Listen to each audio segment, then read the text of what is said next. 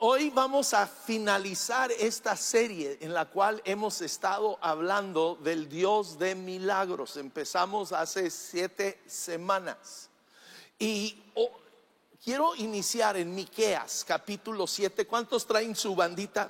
¿Cuántos recibieron su bandita? No se vayan sin su banda. Esta yo la voy a cargar constantemente porque Miqueas 7, 15 y 16, ok, nos faltó aquí, pero 15 y 16 dice, así, a ver, pónganmelo aquí. Digan conmigo, sí, dice el Señor. Dice sí, no dice no, dice ¿qué? Sí, dice el Señor, haré para ti grandes milagros. ¿Cuántos quieren grandes milagros?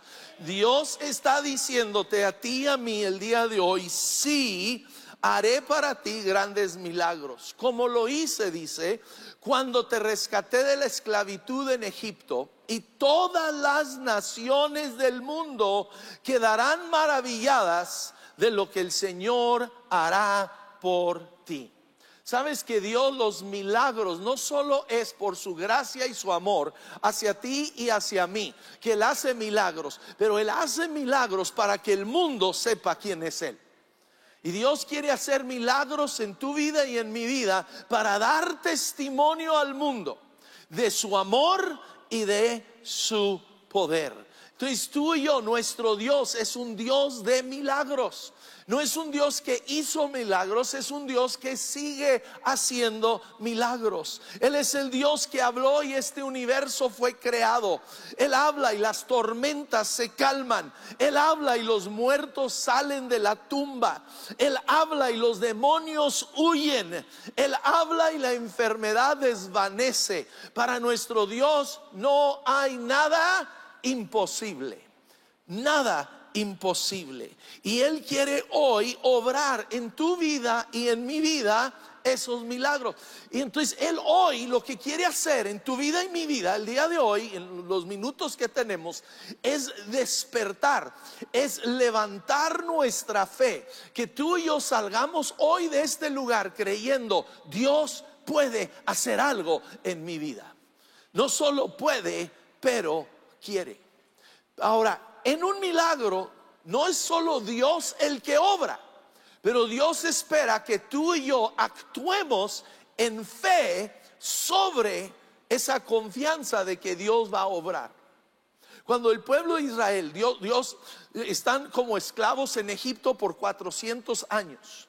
Y Dios empieza a obrar y trae plaga tras plaga sobre Egipto hasta que al fin el faraón dice, está bien, se pueden ir, váyanse de aquí salen de Egipto y se topan con el Mar Rojo.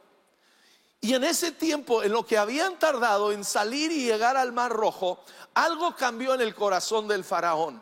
El dolor de la muerte de su hijo ahora se ha convertido en una ira, en un coraje. Y él arma a su ejército, el ejército más fuerte de ese tiempo, arma 600 carros de guerra y sale tras los israelitas. Aquí están atrapados, el mar por enfrente, el faraón por detrás, que viene persiguiéndolos. Y empiezan a quejarse. Yo sé, e, e, eso no sucede en tu vida, ¿verdad? Eh, tú, y yo nunca nos quejamos con Dios. Pero aquí empiezan a quejarse y Moisés empieza a clamar a Dios. Y fíjense lo extraño, es Éxodo 14, 15. El Señor le dijo a Moisés, ¿por qué clamas a mí? Qué extraño, ¿no? Normalmente Dios es el que nos está diciendo que debemos de orar, pero aquí le está diciendo, ¿qué estás haciendo, hijo? Eh, no es tiempo de orar, es tiempo de actuar. Y le dice, dile al pueblo que se ponga en marcha. Toma tu vara, extiende la mano sobre el mar, divide las aguas para que los israelitas puedan pasar por en medio del mar. Llega el momento donde Dios quiere que tú y yo en fe actuemos. Él hace el milagro. Él parte el mar, pero él estaba esperando que Moisés levantara la vara. Él estaba esperando que el pueblo de Israel empezara a marchar. Hasta que ellos actuaron en fe, Dios no partió ese mar. Ese mar quedó cerrado hasta el momento que ellos actuaron. Y Dios está esperando que tú y yo actuemos, que obremos creyendo, Dios, tú vas a abrir el mar, tú vas a hacer algo. Y Dios abre el mar en dos, lo parte en dos, seca la tierra, caminan por tierra seca, llegan al otro lado, el faraón ahí viene detrás de ellos. Y Dios cierra el mar encima de él y los destruye.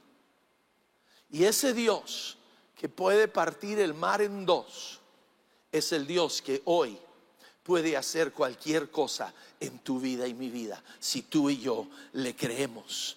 Pero cuando un milagro sucede, escúchame, tenemos que actuar. Dios está esperando. Toma ese paso de fe.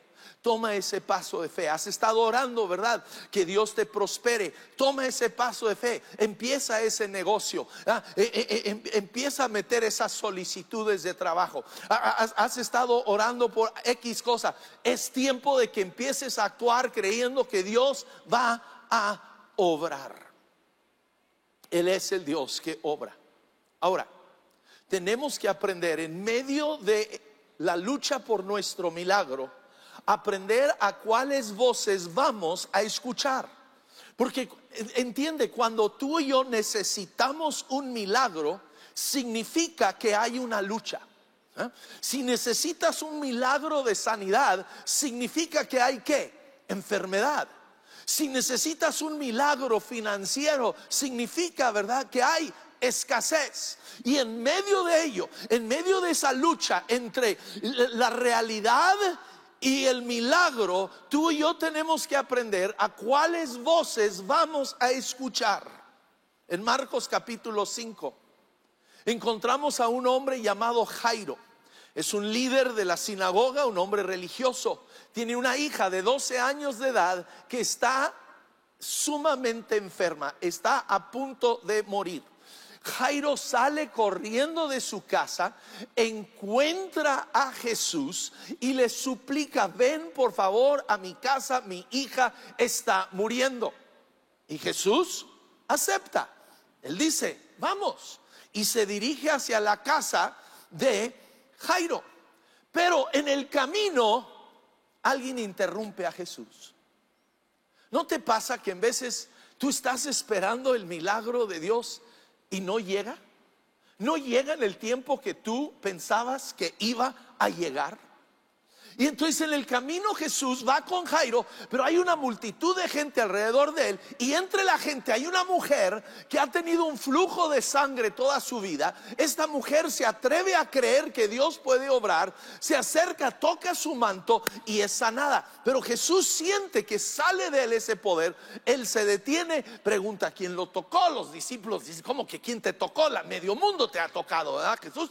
Y, entonces la mujer se, se representa le dice lo que acaba de suceder en su vida, cómo ha quedado sanada. Jesús está conversando con ella y te imaginas Jairo, Jairo está como que Jesús, ahorita no, ahorita no, necesitamos llegar a la casa con mi hija.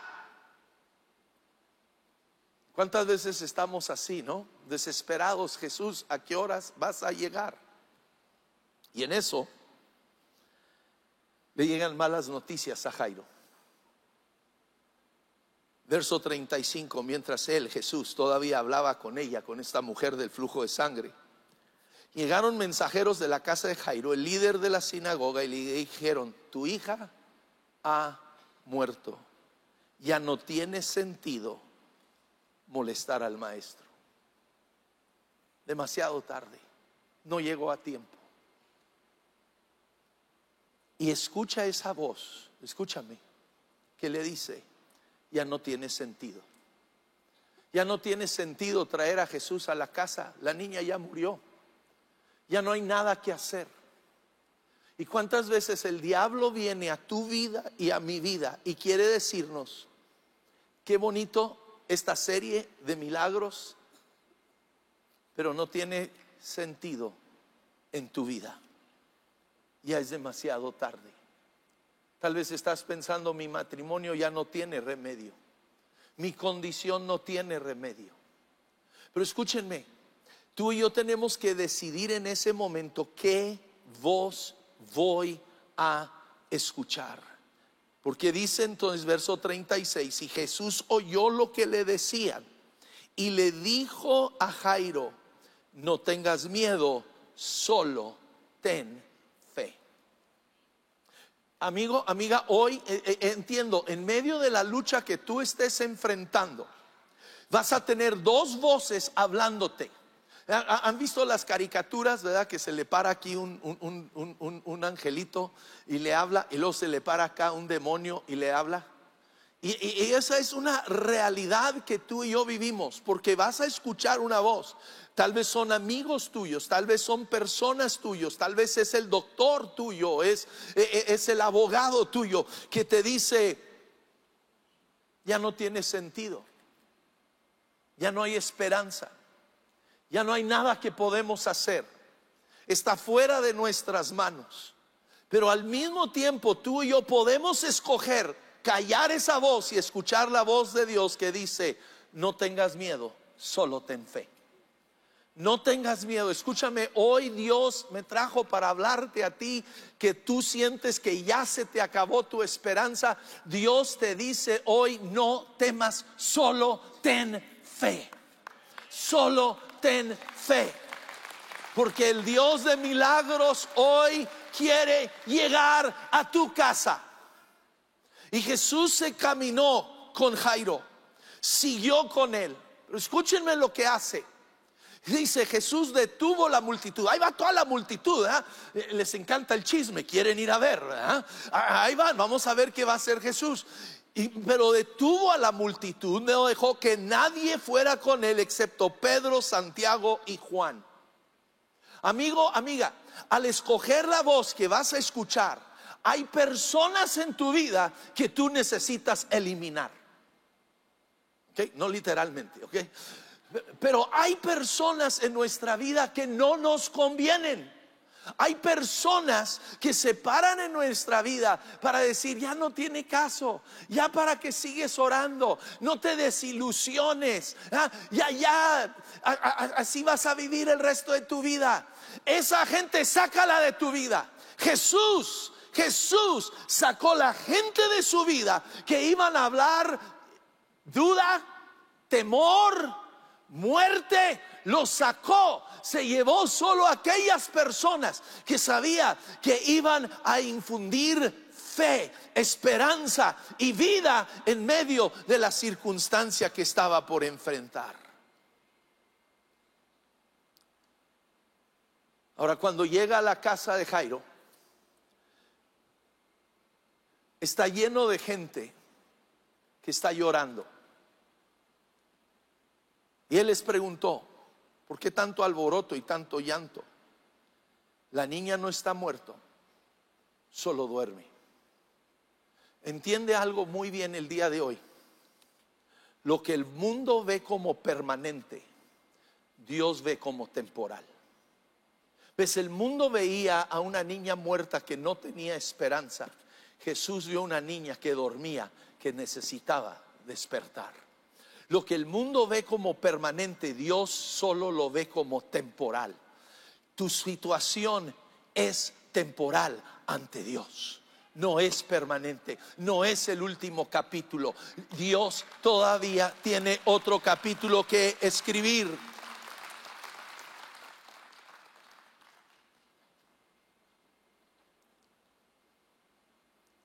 Entró con ellos, entró con el papá y la mamá y sus tres discípulos a la habitación donde estaba esta niña y la tomó de la mano y le dijo, niña, levántate. Y la niña se incorporó.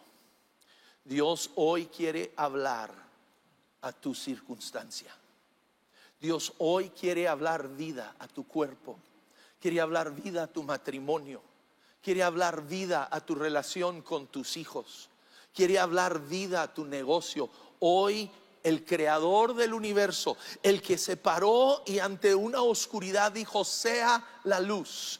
Y hubo luz, todavía no, no había hecho el sol, no había hecho la luna, no había hecho las estrellas, pero porque él declaró luz, hubo luz. Ese Dios hoy quiere hablar vida a tu circunstancia.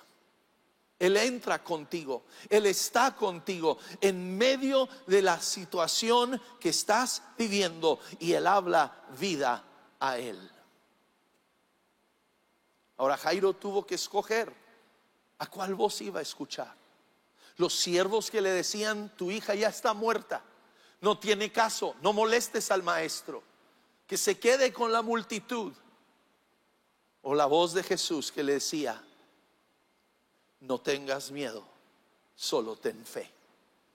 Hoy tú y yo escogemos. No solo tenemos que escoger la voz que vamos a escuchar, pero también tú y yo, escúchame, esto es tan importante, lo vamos a ver ahorita con Marta y María, las hermanas de Lázaro. Tú y yo tenemos que escoger vivir en el presente, no en el pasado no en lo que hubiera sido.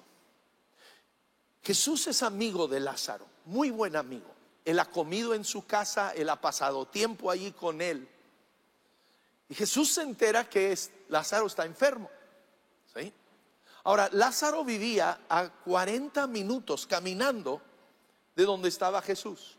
A 40 minutos de camino. Y Jesús decide no ir a su casa cuando está enfermo. Jesús espera para que Lázaro muera, que haya el duelo, que lo entierre. Jesús no llega hasta cuatro días después de que está enterrado. El cuerpo ya hiede, ya está en descomposición.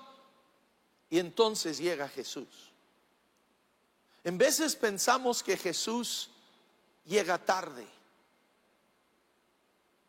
Pero vamos a ver, él tenía un propósito mucho mayor que solo la salud de Lázaro. Pero las dos hermanas hacen una declaración a Jesús cuando él llega. Es en Juan 11, 21, Marta le dijo a Jesús, y es algo que muchas veces nosotros repetimos.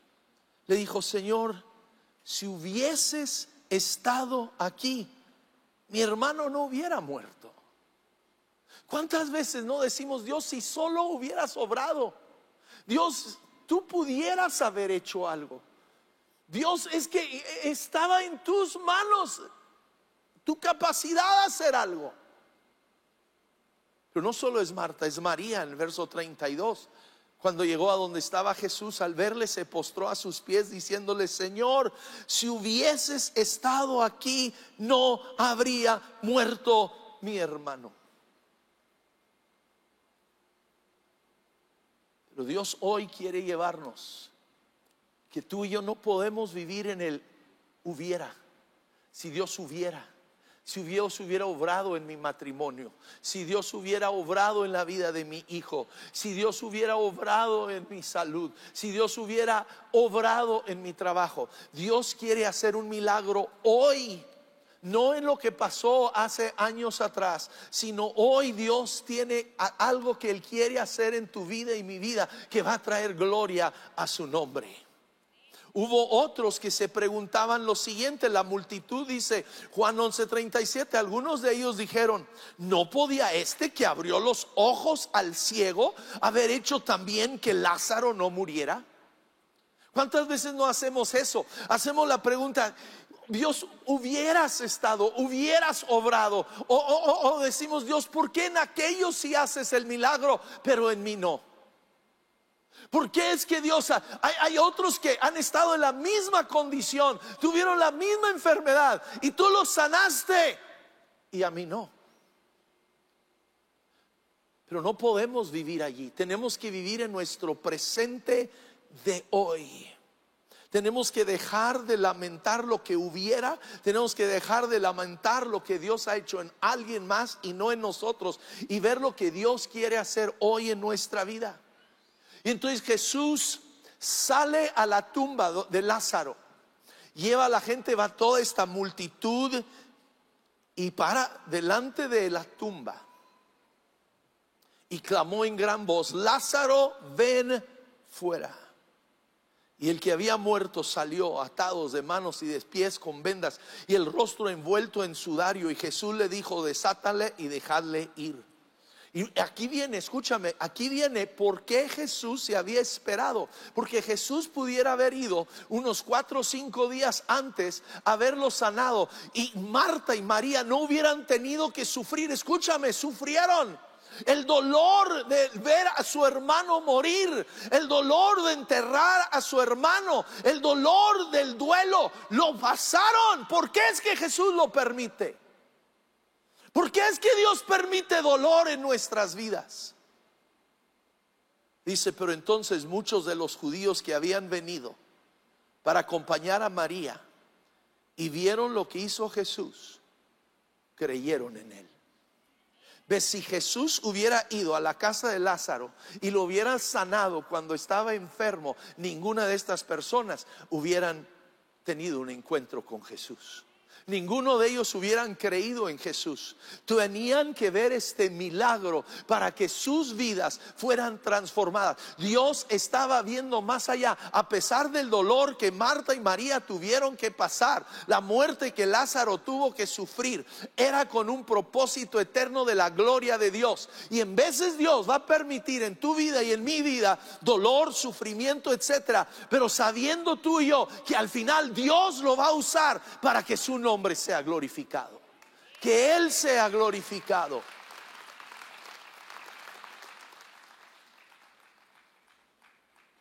Entonces dejemos de pensar, Dios, ¿por qué no obraste? Dios, ¿por qué en otros sí? Y en mí no. Y vamos creyendo, hoy Dios, sé que tienes un milagro. Tienes un milagro mayor aún del que hubiera sido, en el cual tú vas a ser glorificado. Tenemos que creer que hoy Dios va a obrar en nuestras vidas. Y aún, escúchame, porque Dios es tan bueno, su gracia es tan grande, que aún cuando tú y yo metemos la pata, Dios obra a nuestro favor. Termino. El pueblo de Israel han conquistado, conquistado Jericó Siguiente pueblo que conquistan se llama Ahí, ese era el nombre, está raro, pero ahí se, así se llamaba. Y entonces los de Gabaón, gente inteligente, ven, conquistó esta ciudad, conquistó esta, nosotros seguimos. Entonces ellos arman un plan, visten a algunos de sus hombres con ropas viejas, todas rotas, les dan unos panes bien duros y los mandan y van con Josué y le dicen a Josué, le mienten, le dicen, hemos venido de tierras lejanas, hemos oído de lo que Dios está haciendo con ustedes, como el favor de Dios está con ustedes, y queremos entrar en un pacto, queremos hacer una, una alianza con ustedes. Y Josué no ora, no busca a Dios, no investiga nada, y dice, órale, entramos en alianza. Al día siguiente se entera, son nuestros vecinos, están a la vuelta de la esquina. Yo jamás debiera de haber hecho esta alianza con estas personas, pero ya lo hizo, no puede echarse para atrás. Los otros reyes de alrededor se dan cuenta de lo que hicieron los de Gabaón y dicen, ah, sí, estos se creen muy listos, ahorita nos los vamos a echar. Y se arma la guerra, ahí vienen. Y los de Gabaón le llaman a Josué, le dicen, hey Josué, acuérdate, hicimos una alianza, tienes que venir a defendernos. Y entonces dice capítulo 10 de Josué, verso 7, Josué y todo su ejército incluidos sus mejores guerreros, salieron de Gilgal hacia Gabaón. No les tengas miedo, le dijo el Señor a Josué, porque te he dado la victoria, ni uno de ellos podrá hacerte frente. Verso 9, subráyalo en tu Biblia. Josué marchó toda la noche. Digan conmigo, Josué marchó toda la noche. Ahora vamos a ver a Dios hacer varios milagros aquí enseguida, pero para que los milagros sucedieran, Josué tuvo que marchar toda la noche. En veces tú y yo queremos cruzarnos de brazos y Dios, hazme el milagrito. Y Dios está esperando, a ver, ponle, ponle, marcha toda la noche. ¿Ah? ¿Ah? Tú quieres, Dios, Dios, arregla mi matrimonio. Y Dios está diciendo, ok, perdónala, perdónalo. Y tú, no, pues haz el milagro. No, pues ponte a perdonarlo, ponte a ser un buen esposo, ponte a conquistarla. ¿ah? Eh, eh, tú estás pidiendo, Dios, quiero un, negocio, quiero que tú me prosperes. Y, y Dios dice, ok, está bien, ponte a chambear. Y tú, no, ¿cómo que chambear? Ah, te reprendo, Satanás. No, no, no, no, no es Satanás, es Dios que te habla. Hay que chambearle, hay que chambearle, hay que trabajar en, nuestra. Ah, tú estás pidiendo, Dios, restaura mi salud. Y Dios dice, ok, ¿a qué horas te vas a poner a caminar? Ah, a lo menos alrededor de la cuadra. Y tú, caminar, ¿qué es eso, Dios? Ni en Walmart camino, agarro el carrito y me y marcharon toda la noche. Y luego Dios hace el milagro, verso 11. El Señor destruyó mediante un terrible tormenta de granizo y envió desde el cielo y no paró hasta que llegaron a Seca. El granizo mató a más enemigos de los que mataron los israelitas a filo de espada. Ahora, Dios les está dando victoria, Dios está obrando milagros, pero el sol está por bajar, están por escaparse los enemigos, esconderse en las cuevas, en, en, los montes. Y entonces dice, el día que el Señor les dio a los israelitas la victoria sobre los amorreos, aquí viene, Josué oró al Señor delante de todo el pueblo de Israel y dijo, y aquí viene su oración, pero escúchame, no fue una oración en secreto. No fue una oración, lo voy a hacer en secreto por si Dios no contesta, ya no voy a quedar mal. No, no, enfrente de todo su ejército, Josué se para, se atreve a hacer una oración. Una oración que él nunca había escuchado a Moisés hacer. Una oración que no viene aquí en la Biblia. No, no, no. Una oración en fe atrevida. Él se para y oró lo siguiente: que el sol se detenga sobre Gabaón y la, la luna sobre el valle de Ajalón.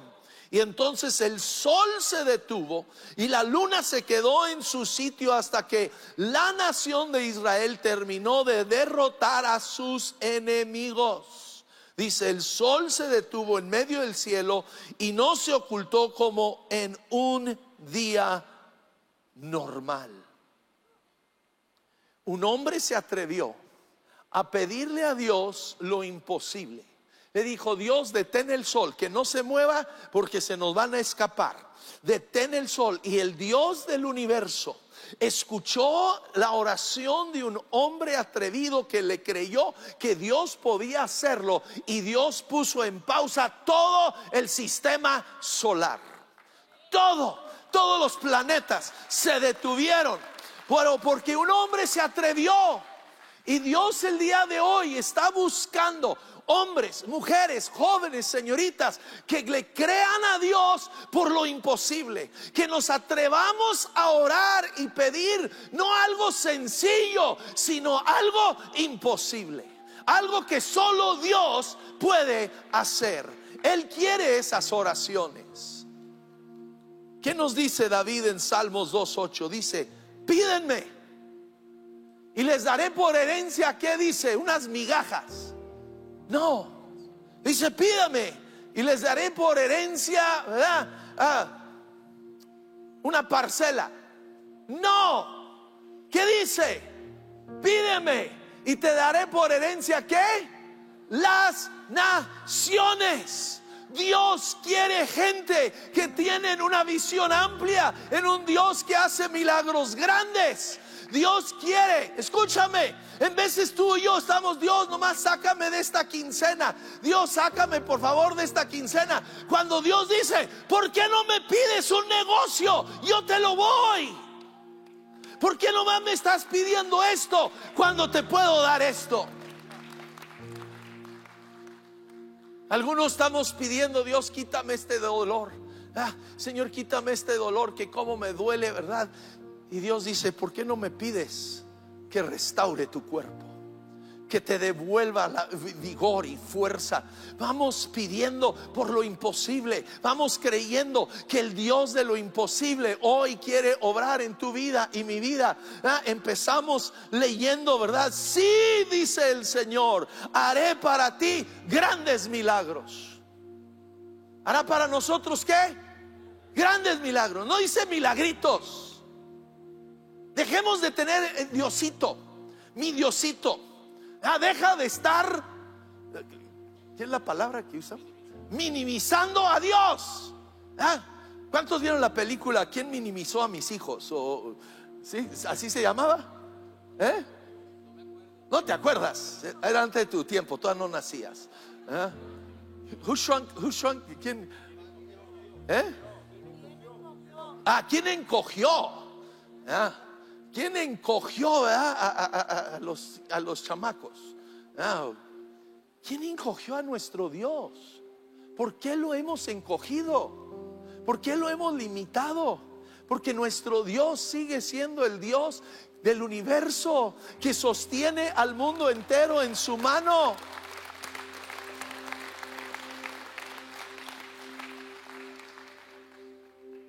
Y que hoy está buscando a un hombre, una mujer, un joven, una señorita que le cree que él puede hacer lo imposible.